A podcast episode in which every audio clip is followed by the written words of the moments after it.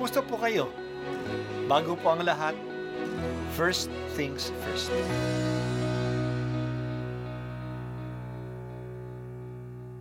Good morning po.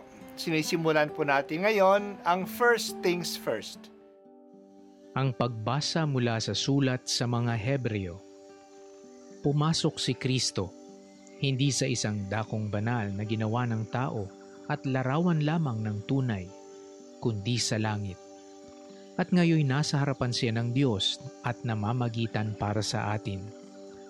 Ang dakilang saserdote ng mga Hudyo ay pumapasok sa dakong banal taon-taon. May dalang dugo ng mga hayop. Ngunit minsan lamang pumasok si Kristo upang ihandog ang kanyang sarili at iyo'y sapat na. Kung di gayon, kailangan sanang siya'y paulit-ulit na mamatay mula pa nang matatag ang sanlibutan.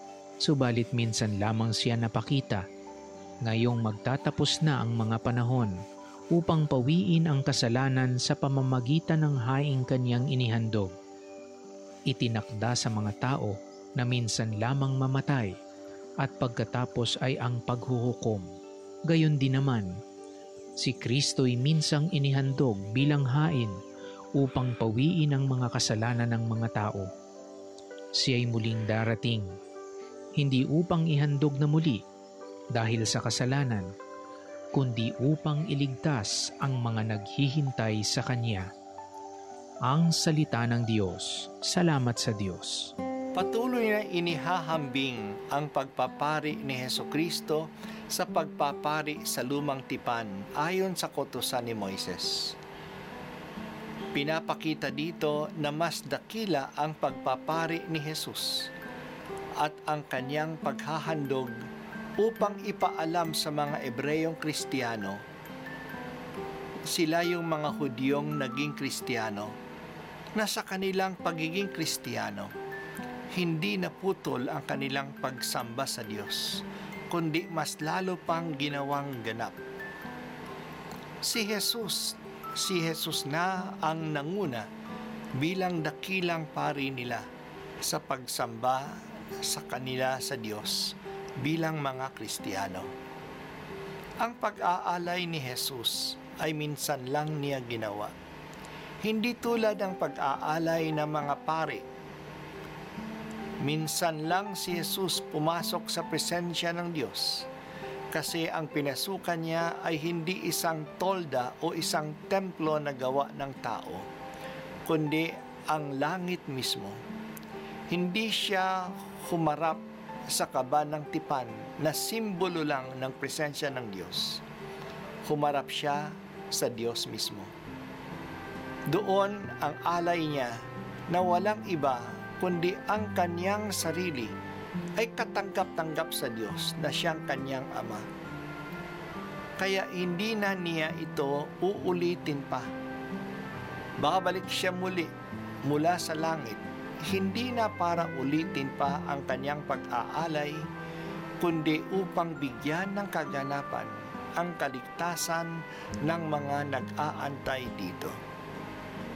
Iipunin niya sila ang lahat ng mga bunga ng kaligtasan ito. Ang banal na misa natin ay ang pag-aalay ni Jesus sa Kalbaryo. Ang sakripisyo ni Jesus sa Kalbaryo ay madugo. It was a bloody sacrifice. Talagang dumanak ang dugo. Ang sakripisyo ni Jesus sa ating mga altar sa misa ay hindi madugo pero parehong sakripisyo na rin ni Jesus. Hindi natin inuulit ang sakripisyo ni Jesus sa ating mga altar. Ang kaisa-isang sakripisyo ni Jesus sa Kalbaryo ay pinapasa ngayon natin. We make it present in our altars. Kaya mapalad tayo na tayo ay present at nakikibahagi sa pag-aalay ni Jesus tuwing tayo ay nagsisimba. Kaya sa ating misa, isinasama natin ang ating mga gawain, pinagkakaabalahan, mga balak, mga kabiguan, mga tagumpay, mga pagod, sa maikling salita ang ating mga sakripisyo sa sakripisyo ni Jesus. Magiging kalugod-ugod na rin ang ating mga sakripisyo kasi ito'y nagiging bahagi ng pag-aalay ni Jesus. Sa pagtanggap ng Diyos Ama sa pag-aalay ni Jesus, napasama na rin ang ating pag-aalay.